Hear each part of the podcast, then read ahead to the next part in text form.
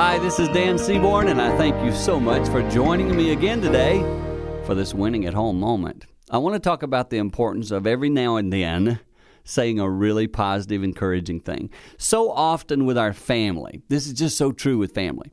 If you have a child, maybe you're in your marriage relationship, distant cousin, you pick it. Sometimes when there's been an issue, there's been some little friction or whatever, we can go a long time without saying anything positive to someone.